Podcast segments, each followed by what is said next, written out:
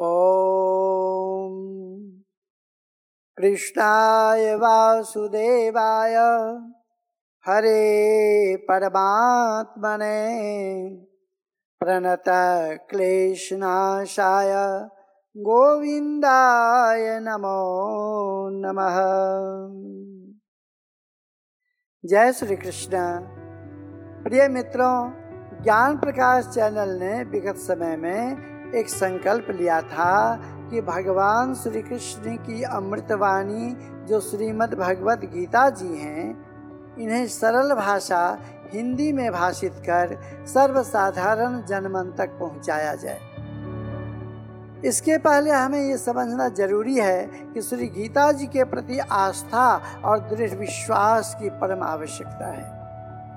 भक्ति के बिना भगवान को पाना असंभव है। ज्ञान में तर्क वितर्क और वाद विवाद है। परंतु भक्ति में मात्र अपने आप को उनके चरणों में, शरणों में समर्पित हो जाना है, शरणागत हो जाना है। एक बार एक राजा ने श्री कृष्ण भगवान का विशाल भव्य मंदिर बनवाया। मनमोहक, कीमती पत्थर की मूर्ति का स्थापना किया।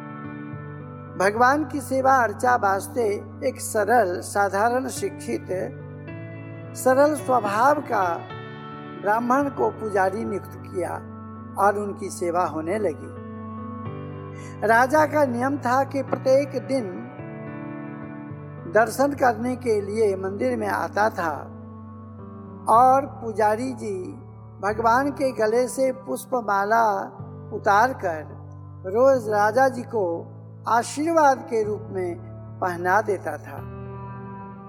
और फिर कुछ दक्षिणा पाकर प्रसन्न हो जाता। एक दिन राजा को आने में विलंब देखकर ब्राह्मण के मन में विचार आया कि शायद आज राजा नहीं आएँगे। तो आज भगवान के गले से पुष्पमाला मैं स्वयं के गले में क्यों न धारण कर लूँ? मेरा भी सौभाग्य बन जाए। उन्होंने अपने गले में जैसे ही पुष्पमाला धारण किए कि तब तक सिपाही पहुँच गई। सूचना दी कि राजा जी पधार रहे हैं। पुजारी जी की तो होश उड़ गई। अब क्या होगा? उन्होंने जल्दी जल्दी में फूल माला उतारी और भगवान के गले में पुनः धारण करा दिया। परंतु एक घटना हुई कि पुजारी जी का सफ़ेद लंबे दो चार बाल माला के साथ चला गया। चूँकि बुज़ुर्ग थे और हालात ही ऐसी कुछ बनी थी, जो पता न चला। राजा को प्रत्येक दिन की तरह आज भी फूलमाला पहनाकर आशीर्वाद देते रहे, तब तक राजा की नज़र पड़ी सफ़ेद बाल लटकते हुए पर। राजा ने पूछा, पुजारी जी, यह माला आज सही नहीं है। माली से शिकायत करिए राज दरबार में वो हाजिर हों। ब्राह्मण देव समझ गए कि दोषी तो मैं हूँ। पुजारी जी बोले कि, हे राजन, आजकल भगवान के बाल ही सफ़ेद होने लगे हैं। राजा समझ गए कि पुजारी जी की गड़बड़ी है। राजा ने कहा अच्छा तो कल मैं जल्दी आऊँगा, परंतु मंदिर मेरे सामने ही खोला जाए और स्वयं निरीक्षण करूँगा कि भगवान के बाल सफ़ेद कैसे हो रहे हैं। रात भर पुजारी भगवान के चरणों में पड़ा रहा और रोता रहा, हे भगवान, मेरी मति मारी गई थी, अब तो राजा मुझे प्राण दंड दे देंगे। हे प्रभु, मेरी रक्षा करें, हे प्रभु, मेरी रक्षा करें। सुबह राजा आया, मंदिर खोला गया। राजा देखा कि सचमुच भगवान श्री कृष्ण के कुछ बाल सफ़ेद हो रहे हैं। विश्वास नहीं हुआ, क्योंकि राजा को जानता था। राजा को पता था यह पत्थर की मूर्ति है और बाल भी नकली है। फिर भी एक बाल पकड़कर खींचा ताकि पुजारी जी को पता चल सके कि बाल नकली है।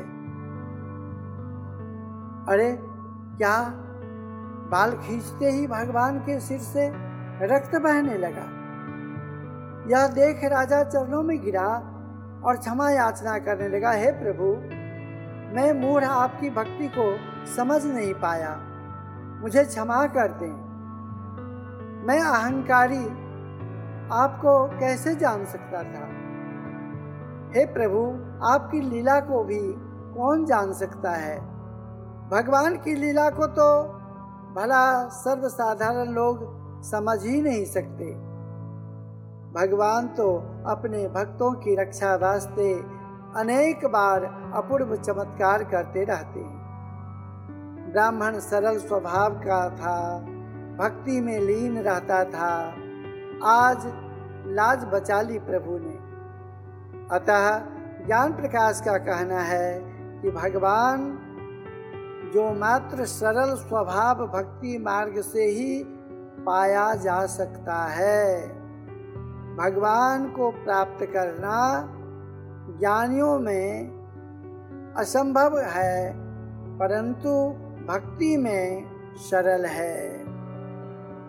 तो आइए हम चलें ज्ञान, भक्ति, कर्म की ओर। श्री गीता वाणी को मनन करें। जय श्री कृष्ण जय श्री कृष्ण जय जय श्री कृष्ण